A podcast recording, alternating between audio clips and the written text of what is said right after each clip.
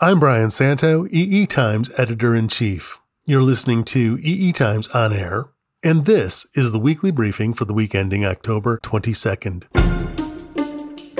When it comes to renewable energy systems, there are three main energy sources that companies have tried to exploit recently the sun, the wind, and ocean waves. Solar panels are now practically everywhere. Wind turbine installations are becoming more common on land and out at sea. What we haven't seen much of, however, is wave power. The new wave in energy might be wave energy, though. Columbia Power Technologies is one of the companies commercializing wave energy systems. We'll talk with the company's CEO, along with the president of Northwest Power, a Vicor company that provides power electronic subsystems to Columbia Power. Also in this episode, an interview with Gianluca Pisanello, Chief Operating Officer at First Light Fusion.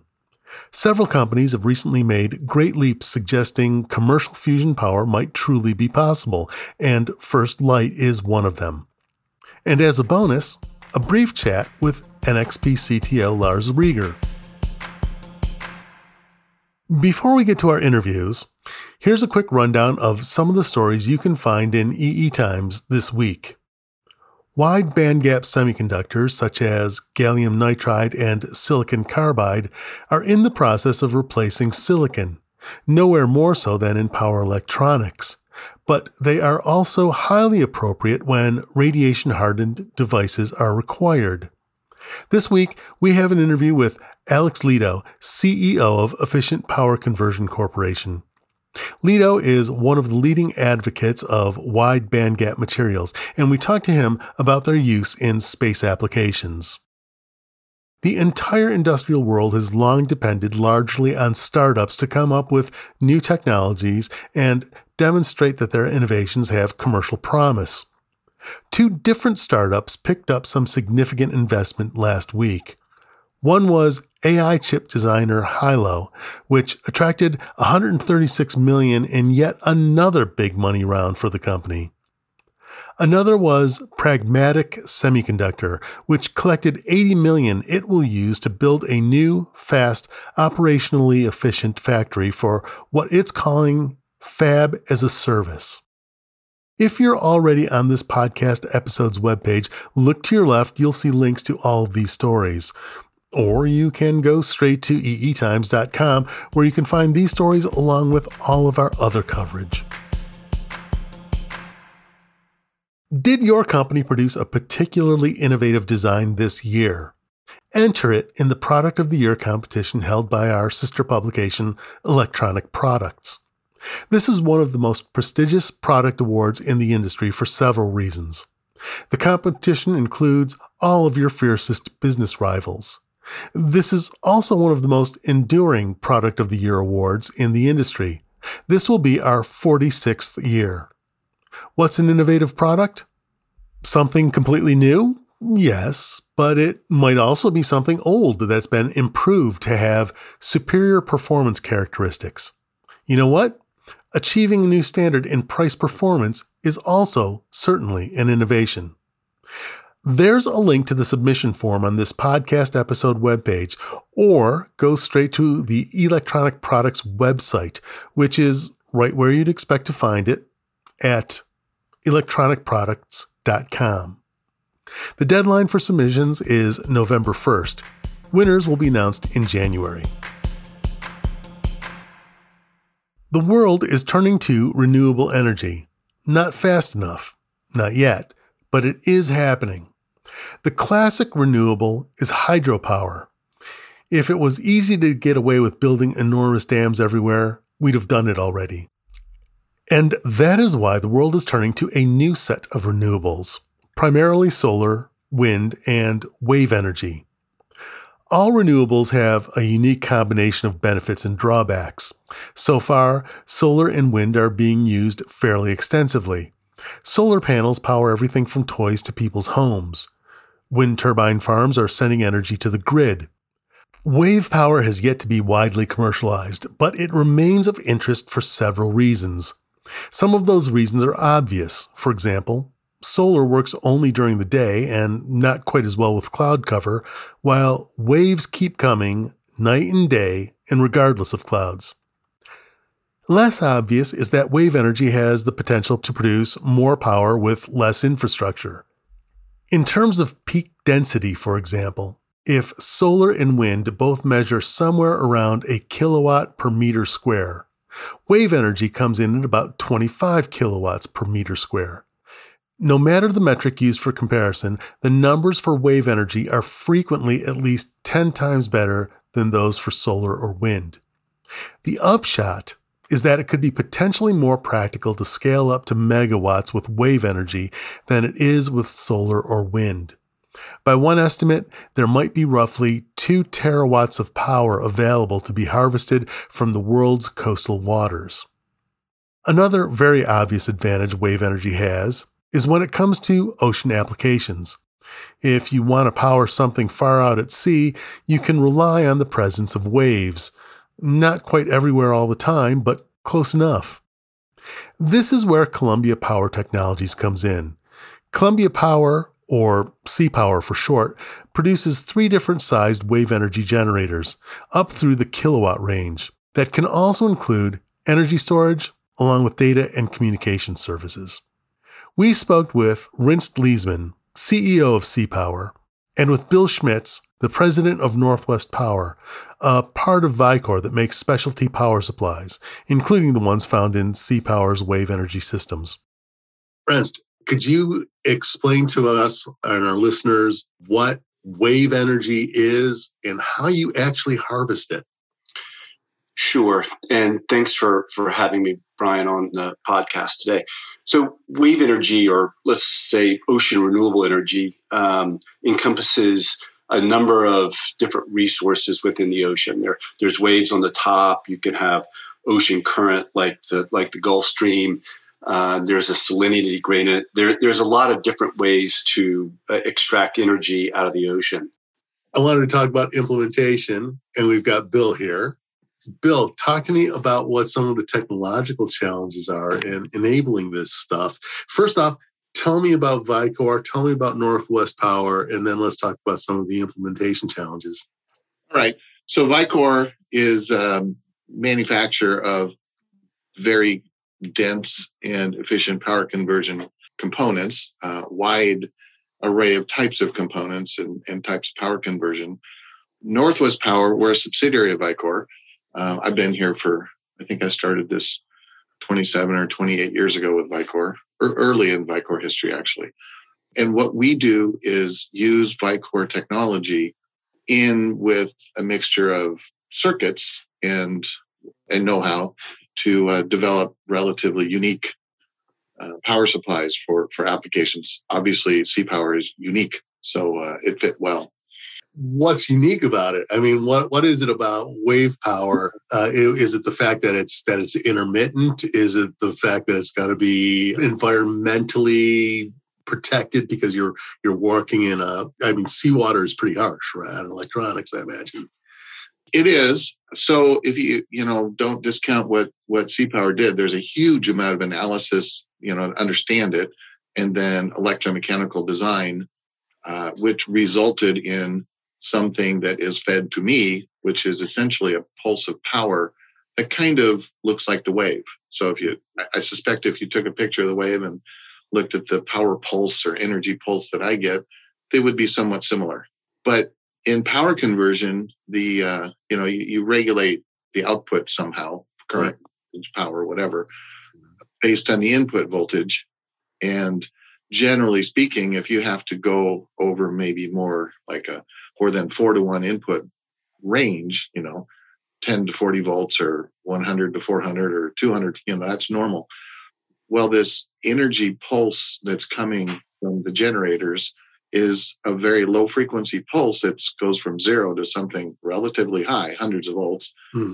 back down to zero throughout its entire period of time. And and the period could be over seconds. So uh, and, and then furthermore, throughout that pulse, there's more and less amount of energy at any given time. So so in order to try to convert this pulse into something useful and organized, which essentially is a current source into into energy storage devices.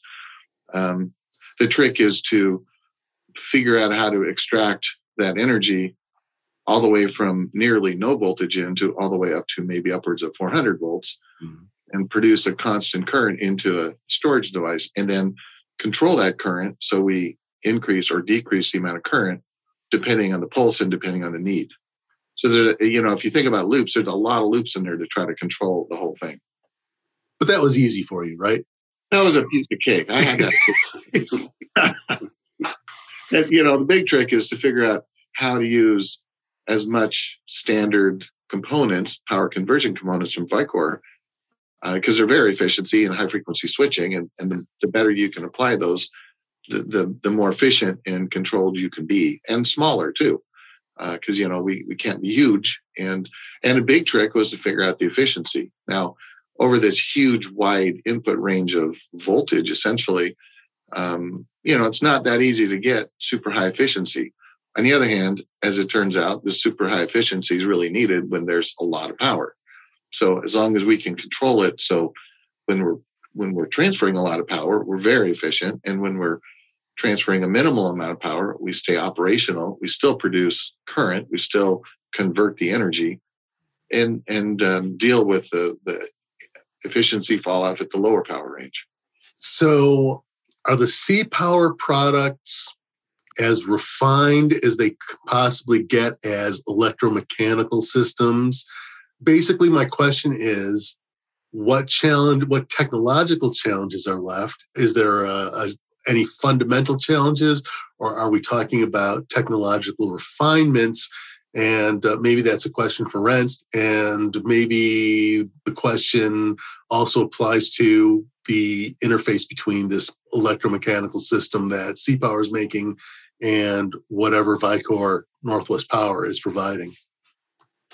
Joe, I, I, can start with with that. You know, one of the one of the major challenges is, as I mentioned earlier, and I think Bill refers to is is creating a system that is agnostic to the end use case. We don't care whether it's a static asset, it's a, or whether it's a, a, a mobile asset. You know, the goal is to mm. create cleaned conditioned power in order to keep an asset running in addition to providing a data, data content. I mean effectively we're we're because we can provide power in a, in a, in a data connection we're bringing the cloud to the seafloor or a cloud to the to the sea surface where there is no connection available.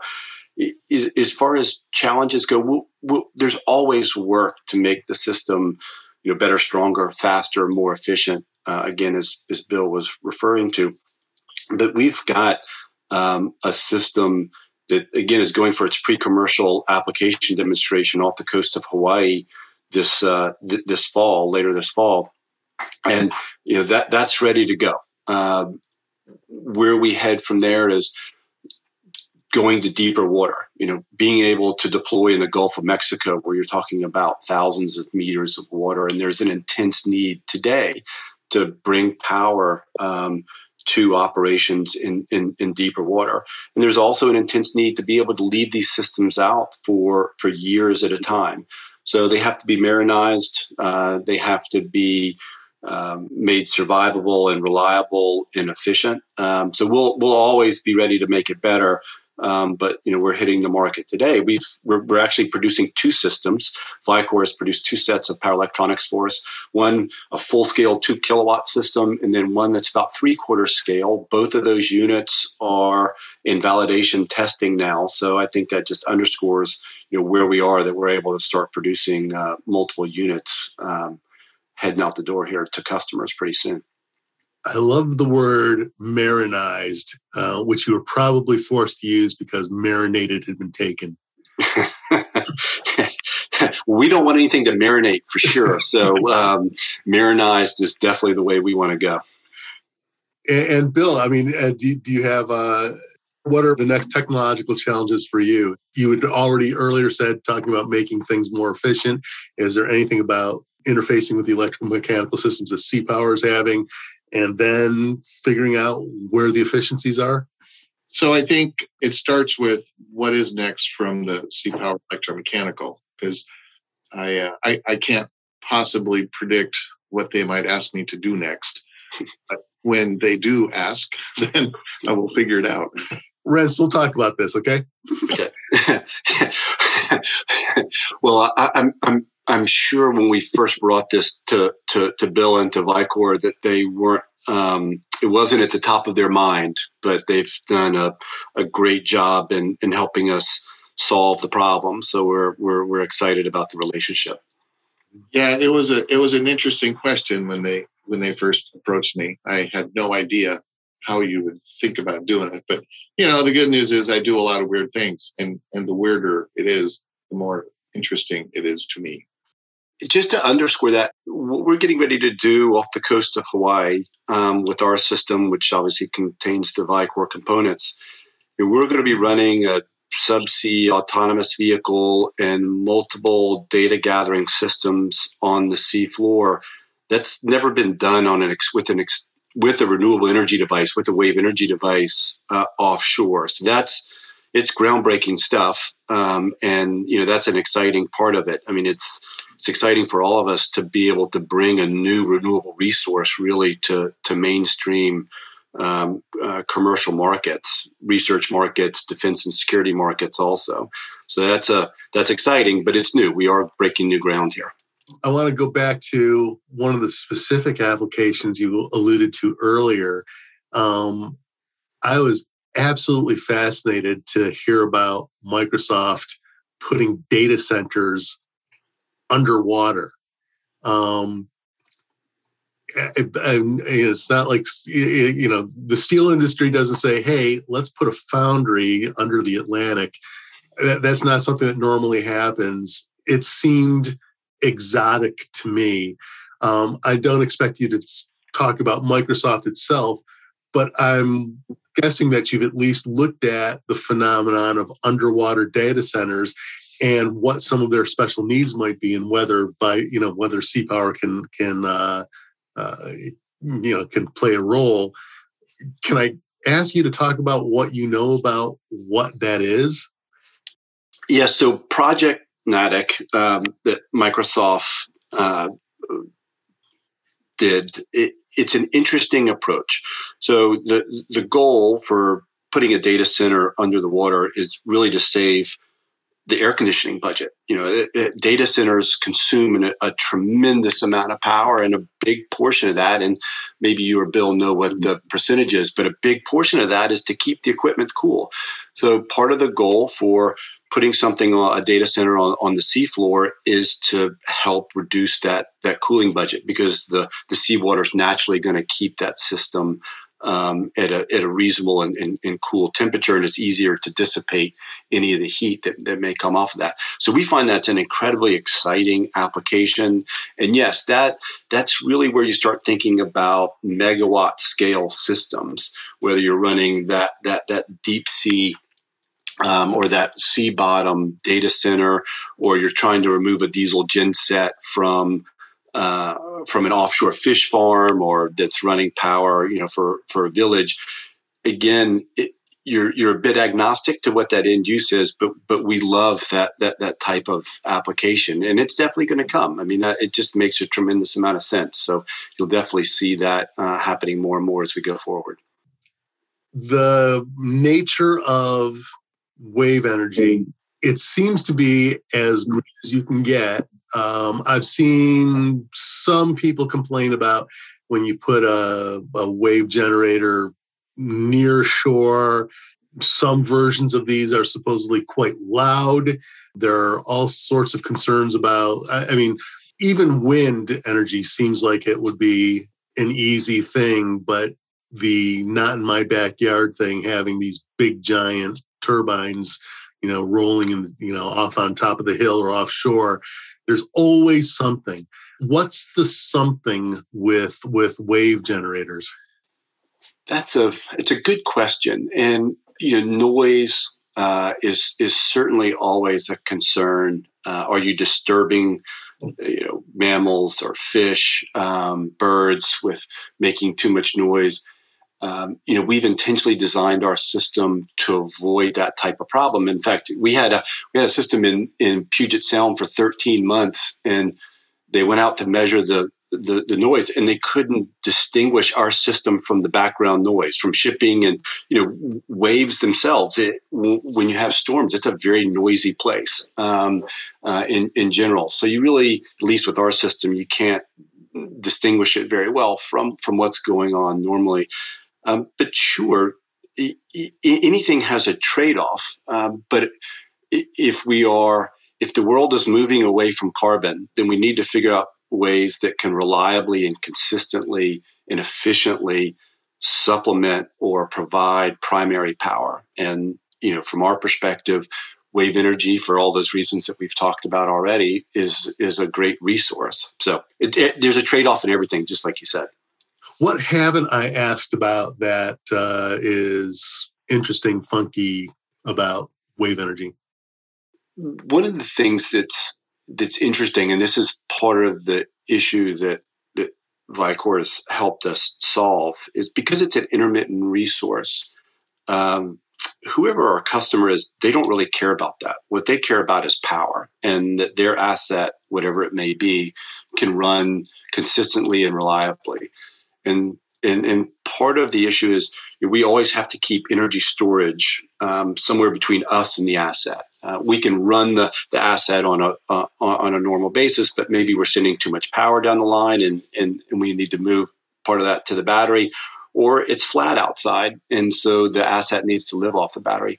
And one of the things that we do to help customers get over that hump, get over that uh, that uh, range anxiety, if you will, of how do I have an intermittent resource that can keep something going for five years is you know, we can look at a site and we can pull 20 or 30 years of of uh, historical data and we can configure a system between capacity generation capacity energy storage capacity to say look over the last 30 years with this specific configuration the battery would have gotten below 40% state of charge three times. But if we boost up the battery storage a little bit then you know, then we can assure you based on historical data that it won't, your system won't go down. And I think that is, that's a leap that people haven't quite made yet. I think that's an interesting thing that, that everyone's starting to understand now is that you can look at what's going on and configure the system and design it right. And the nice thing about our system, it's very scalable, so we can do that. And you can ensure that somebody's piece of kit's going to run um, uh, for however long they need it to run, whether that's months or quarters or, or, or, or years. Months, quarters, or years is a good place to end. Thank you very much, Rens. Thank you, Bill. Yeah. Thank you. It's great. You were just listening to Reenst Lesemann, CEO of CPower, and Bill Schmitz, president of Vicor subsidiary Northwest Power. During our conversation, we mentioned Project Natick. A quick note on how that turned out. Microsoft built a 40 foot long tube and loaded it with 12 racks containing a total of 864 servers and sank it into the North Sea off Scotland. Power was sourced from a nearby land based wind farm. Microsoft reports that the servers in the submerged data center showed a failure rate one eighth that of its land based control group. The company is continuing with Project Natick. Finding clean sources of energy is imperative, and while renewables like wave energy and solar and wind power are going to be increasingly versatile and useful, if there's a holy grail for clean energy, it is probably fusion power. Every fixed light in the night sky assures us fusion is possible, but no one has ever been able to sustain a fusion reaction on Earth, however. It's been decades and minimal progress was made until just this past year, when several different companies and research groups have began to make extraordinary leaps that seem to indicate that commercial fusion power just might be possible sooner rather than later. First Light Fusion is one of those companies. It recently finalized the construction of a device it calls the Big Gun. How big is it? It is roughly 72 feet long and it weighs well over 25 tons.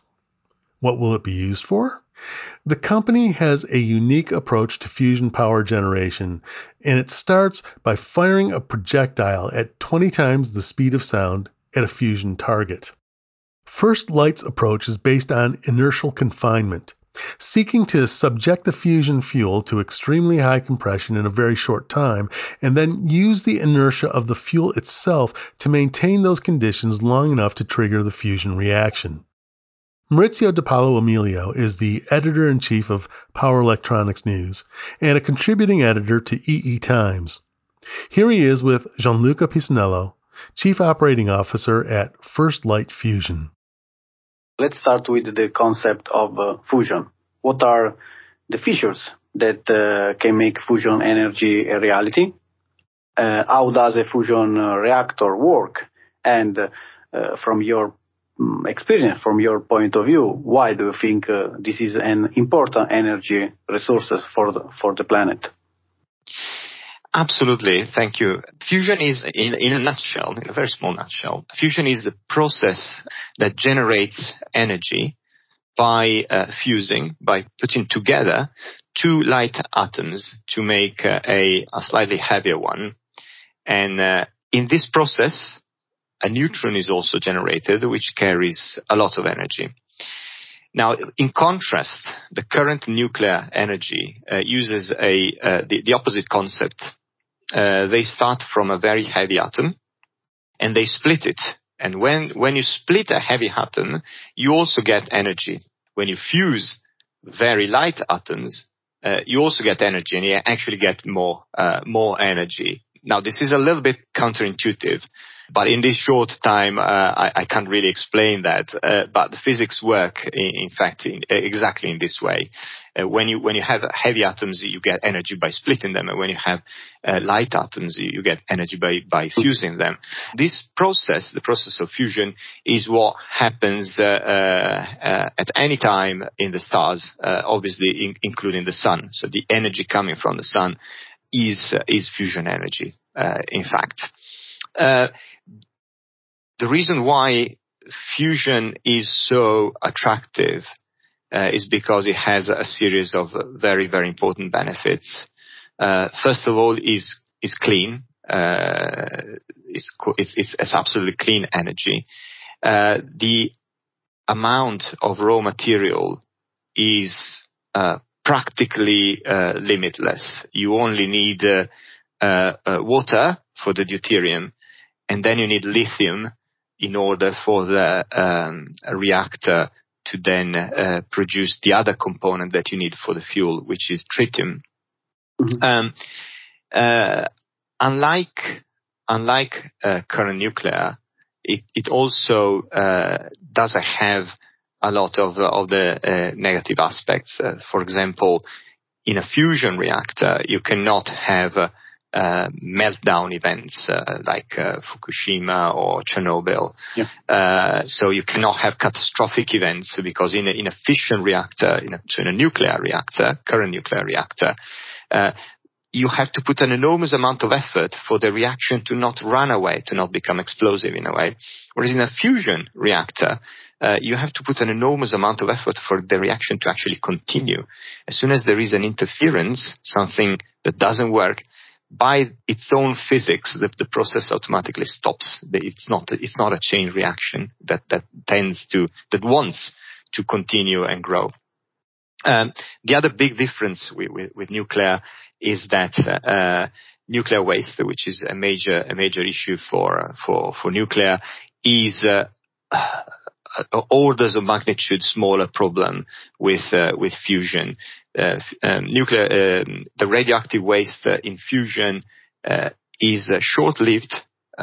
we talk decades rather than tens of thousands of years, as it is in, in nuclear, and they are typically of low of intermediate level waste. Uh, so there's no high level waste, uh, which does happen in in in nuclear. And finally, you, you cannot use uh, products that you find in a fusion reactor to make nuclear weapons. Uh, um, again, unlike in current nuclear. This way, this makes fusion extremely more uh, attractive uh, than uh, than uh, nuclear, and obviously extremely more attractive than than uh uh polluting source of energy sources of energy. Yeah. So let's let's move into your technology. Your technology is based on uh, an inertial confinement. So can you tell me more? What is the the most critical step in this uh, fusion? And uh, so the main challenges, the main challenges to achieve uh, so a commercial uh, step for for fusion for everyone. Absolutely. Uh, the, the, approaches to fusion, uh, the, the, two mainstream approaches to fusion, uh, they differ mostly on, on how they contain uh, the so-called plasma. Um, in order to achieve fusion, you need extremely high temperatures. Uh, we talk uh, in the order of 100 million degrees. now, obviously, containing that that material matter at that temperature is, is a big challenge and this is where the two two different approaches uh, um, uh, differ. One is called the magnetic fusion, where basically they use like a magnetic field, so magnetic bottle to hold this plasma. And the other approach, which is ours, is called inertial fusion.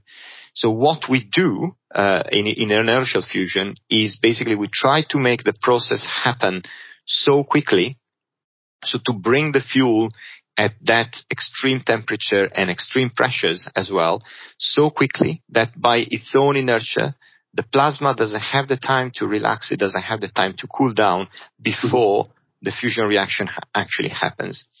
Uh, this approach, uh, which is also one of the mainstream approaches uh, that the, the most famous probably uh, laboratory uh, research in inertial fusion is the National Ignition Facility uh, uh in California. It's a it's a United States national lab. Uh, we have we we use a, a, different approach for the same uh, branch of, of, of fusion research it has a very uh, many our approach which is based on projectile has many advantages that they all stem from the fact that we can keep the expensive and sophisticated bits of the plant away from the reaction happens. And this they, brings a lot of advantage in, advantages in terms of maintenance and lifing of the plant. Yeah good. So in terms of fusion we have a lot of uh, investment into the research and development of this uh, uh, new energy. So you can tell me more in this case. So a lot of investment that uh, will drive a more realistic view of this technology uh, to provide reliable uh, electricity. So from from your point of view, from your experience, how do you see the future of energy and uh, where you suggest to challenge to have a ready fusion energy for, for the market? Yeah, absolutely. Uh, since since uh, uh, like I said, I joined uh, in, at the beginning of, at the beginning of 2016, and and since then it has been a, a, a very very exciting time to to be in uh, in in this sector. Uh, there is more and more interest, both from private entities and from and from yeah. from public investment point of view, and not only in terms of money, but also in terms of governments actually pushing forwards to uh, develop a, regulatory framework for, for, for fusion. So fusion is really coming. It, it, it's real. Governments talk about it. Private investors talk about it. There is there is a, a, a, a relatively big number of, of private enterprises researching in the field. So this is super exciting. Uh, why do we do that? Uh, we do that because uh, uh we strongly believe, and uh, with First Light, we have also commissioned a, a, a study to understand the fusion, the, the energy market in uh, in 2040, and we strongly believe that we, while we should develop and continue to deploy uh, renewable solutions at the maximum possible pace, uh, we we know that uh, there will be if we don't find a, a clean form of base load energy, so something that works day in, day out, day and night, uh, we will have a gap in uh, in terms of how much energy we can provide uh, with with renewables only.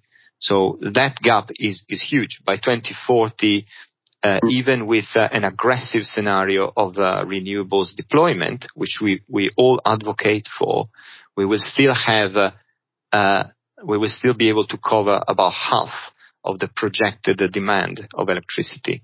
So this is why developing a clean baseload technology like fusion is fundamentally important. And uh, and like I said, uh, governments and uh, and private investors now uh, really understand this. Yeah, totally agree. Thanks a lot, Gianluca. It's been a pleasure to talk with you about uh, fusion. Thank you. Thank you very much, Maurizio, for inviting me, and uh, all the best. That was EE Times editor Maurizio Di Paolo Emilio with Gianluca Pisanello, Chief Operating Officer at First Light Fusion. A couple of weeks ago, EE Times held its AI Everywhere virtual conference with tracks on Edge AI, Tiny ML, and AI in the data center. Keynote speakers included executives from IBM Research, NXP, ABI Research, Edge Impulse, IMEC, and many more. If you missed it, all the AI Everywhere content is now available on demand including the keynote presentations, technical talks, and panel discussions. It's all available on demand at www.ai-everywhereforum.com.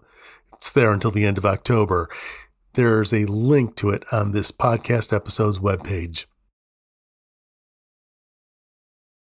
Lars Reger is the Chief Technology Officer of NXP Semiconductors. He's been an occasional guest on this podcast. Nitin Dahad is the editor in chief of Embedded.com and a contributing editor to EE Times. He caught up with Reger a little over a week ago, just before the ITS World Congress held at the end of last week. This is a show for transportation infrastructure and transportation technology that includes vehicle to vehicle communications and vehicle to infrastructure communications. The nerd hand for that is V2X. The two had a wide ranging conversation about smart cars and smart cities. Here are Nitin and Lars. You're specifically showing how the V2X is already being deployed or is deployed. I mean, using e bikes as an example, is that right? Yes. So uh, of course we are we are trying to show how you uh, in an optimal way do smart traffic management. And you have heard us talking a, a lot in, in the past years about um, uh, how can we use our car-to-car communication or V2X technology to smoothen traffic flows, uh, have cars talking to each other, cars to traffic lights. So how how the infrastructure uh, around us is managed in an in an optimal way. And what we are doing here in Hamburg is we are also showing how, for example, uh, bicycle riders, scooter drivers um, uh, can, can be seen uh, by the other systems around them uh, to avoid accidents. Now, it is the same uh, silicon, the same hardware, same software, but of course on very different means of transportation, uh, and and that is a, a, pretty pretty cool use case, especially because there is um, uh, e-bicycles uh, to a very, very big portion, uh, uh, of course, becoming visible in our cities. e bicycles are the most used electric vehicles in Europe already today. Mm. And they are accounting for a pretty high amount of, of um, severe accidents simply because people are not used to to uh, to the to the uh, acceleration speed uh, or, or, or different behaviors mm. in the in the normal traffic patterns. So having already a bicycle with a battery but it's of course the perfect landing place to, to put two or three chips uh, next to the battery and transmit, hey, I'm a vulnerable road user. I'm here. Please all pay attention. And this is what we're doing. Okay, now taking it a little bit wider, I think we talked. Uh, I think you're talking about um, uh, beyond yeah, the smart traffic management and some of the scenarios that you can see um, at ITS, but also uh, some of the examples. And I think you talked about smart parking and but right. various other things. Can you just give us some examples of what is is uh, doable and what's going to be shown, and maybe some visionary stuff as well. Yeah, so what you, what you see already today is, I mean, we have, for example, uh, Volkswagen cars, uh, series uh, uh production cars, uh, so the Golf 8 or the ID uh, 3 and 4 that are already fully equipped with these V2X technologies. we have complete cities already um, that are rolling out at every traffic light this V2X um, um, technology so that the traffic lights and the cars can talk. Um, you have bus acceleration that you can see here, truck road train forming, so where multiple trucks are are uh, uh, getting connected together. So the first truck is, is basically driving, and the others are following as virtual trailers. Mm. And what you're seeing is now the the rollout in the in the e-bikes. But the very honestly, the most sexy use case that I have seen uh, uh, here and that I'm looking forward to next week, um, plus also a, a use case that we can implement as of today, is smart valet parking. So you bring your car to the park house, you get off the uh, car, and the, the park house system takes over your vehicle, manages it via V2X technology and cameras in the building, and then um, the car gets uh, driven autonomously into the park house, is washed there, is charged there, and is parked. Uh, and of course, if you want to have it back, you uh, just tell your, your mobile phone or, or uh, the parking system, uh, get me my car uh, back out. And this autonomous valet parking system uh, brings you your car back. That is a technology that we have already today. We are installing it in, in a couple of park houses here in Germany already. And that is, of course, hopefully changing the, the appearance of our smart cities in the coming years. Eh? Right. And that that does rely on the car having V2X. Is that right? Yeah, so that uh, that is using V2X technology at the moment, uh, simply because this is a very ruggedized, robust means of communication. I mean, you you know that there is a lot of steel and concrete, of course, in these parking houses. So you need to rely, of course, on robust uh, uh signal uh, exchange and um, uh, uh, also delay-free um, um, uh, signal exchange, and that is what car-to-car communication 802.11p was made for initially. And of course, what you're doing is you then need to have a car that is that is uh, equipped with a drive-by-wire system, so that the electronics can steer uh, and, and, and, brake and accelerate. But that's it. Uh, and, and on that simple, uh, smallest common technical denominator, we can we can equip the use case. And some of the of the partners, Ford, for example, Continental, Copernicus, some other companies here, they are helping, of course, installing these these use cases. One of the things I think was uh, quite important actually is um, you know, you're going to be generating lots of data, and um, you're not sort of sending that data somewhere because it's a mesh network. That 802.11p is basically enabling that data to stay within that locality.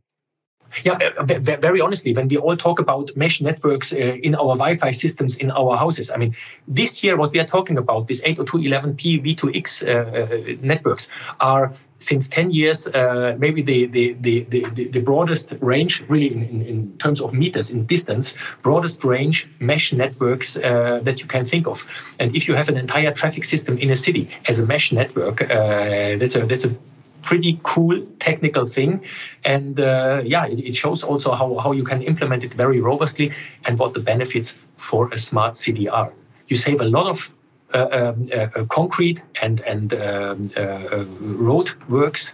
Um, you don't need acceleration lanes, but you can have smart electronics managing the traffic flow in an optimized way in the city. Yes, I think um, that's that sort of smart city concept where the the dream of being able to manage everything very cleverly and changing the, the, the cycles of the traffic signals, for example. absolutely. I mean, if you're talking about smart devices around us. If we are talking about the world that anticipates and automates, for basically the the which has been your mantra for a while now.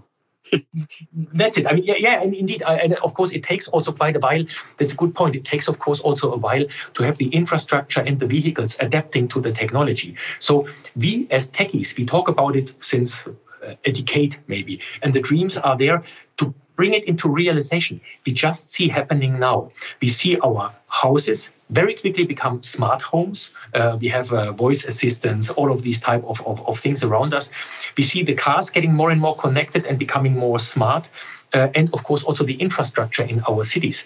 But the automotive and the infrastructure investment cycles they are uh, uh, not uh, not like in consumer electronics that takes you five eight ten years to renew the technology and this is why it also takes quite some some years to see that and just like on, lastly i mean vision of yes this, what you're going to be showing at ITS is not just here now but also a vision of what smart cities will look like in 30 to 40 years. I think you, you talked about that a little bit. Yeah absolutely. I mean if you just imagine that now what you see here in, in different uh, showcases uh, is coming together and is merging uh, into into one uh, let's say seamless experience city experience. That of course starts changing the appearance of the city itself again. How much parking space do you need? How wide do the streets need to be? How is your traffic management systems over the different traffic lights? Do you need to do different road constructions or can you avoid that? Do you have acceleration lanes for bicycles and so on?